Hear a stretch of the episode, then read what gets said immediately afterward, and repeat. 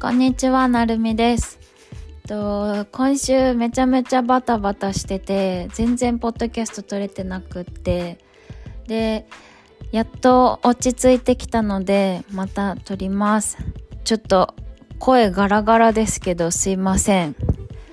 で、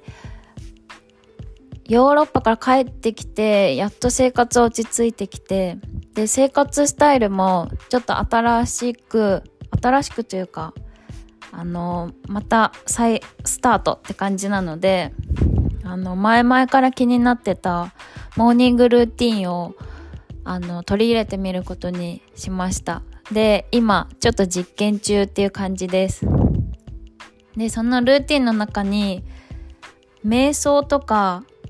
あと6個ぐらいあるんですけど瞑想と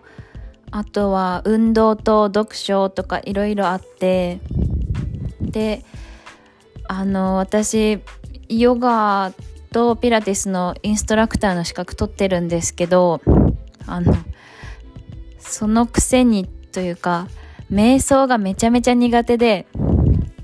もうなんかじっとして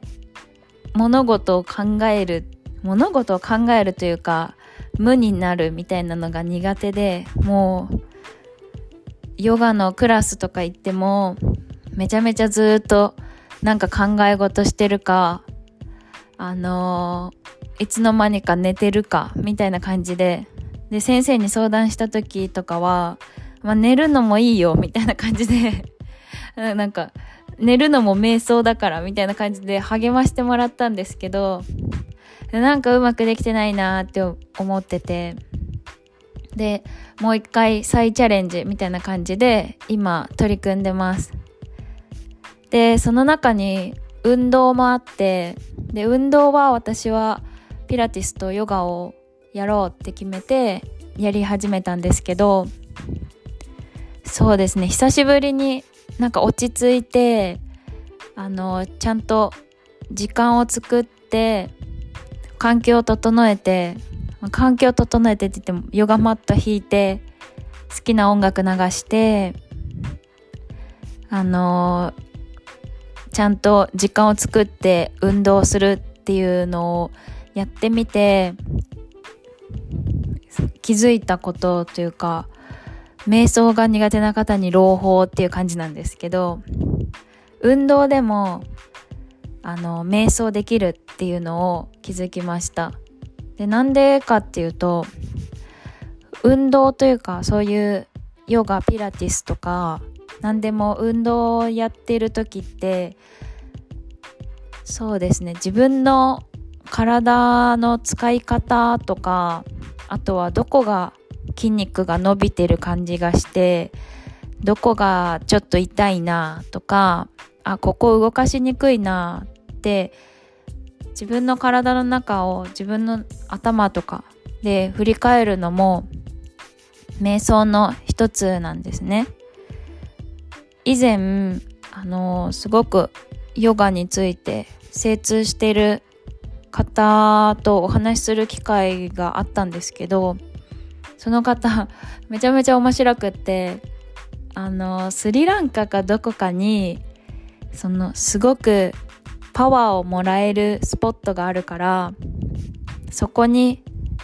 4日間ぐらいかけて行って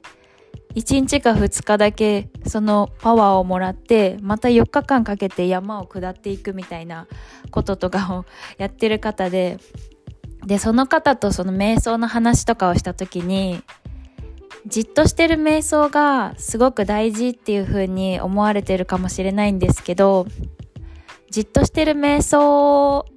のさらに上を行くのが動きながらとかヨガとかをしながら自分の体の中を顧みることができるっていうのがあのすごくいい状態っていう風におっしゃっててあの体を動かすとかヨガのポーズピラティスの動きをするっていうのはまずそれを獲得しないとあのまずは動きどうやって動かすんだっけ？に集中しちゃうのでその段階を超えて無意識で体が動かせるようになってくるとあの、自分の体の動きとか自分の今感じてることを振り返るというか自分の体の中であの、自分の体と向き合う時間っていうのが作れるのでそこが運動をしながらとか動作をしながら自分の体と向き合うっていうちょっとただじっとしてる瞑想よりは少し難しくなるんだよっていうのをおっしゃっててで私も今回今回というかその改めて自分のための時間を作ってで自分の好きな運動をやってみて確かに頭がすっきりするなっていうふうに思いました。で運動って実は脳にもいいんだよっていうふうに言われてるのでまたその話もできたらなと思うんですけどもし瞑想がじっとしてる瞑想が苦手っていう方がいたら運動による瞑想っていうのもあるのであのヨガとかピラティスとかちょっとずつ取り入れていってもらえるといいなっていうふうに思います。ちょっとまとまってなくていろいろ話したいことポンポン話しちゃったんですが今日はこれでおしまいにします。またルーティンちゃんと続けれたかどうか皆さんにチェックしてもらえたらなって思うのでまた次回のラジオでお会いできたらなって思います。聞いてくださってありがとうございました。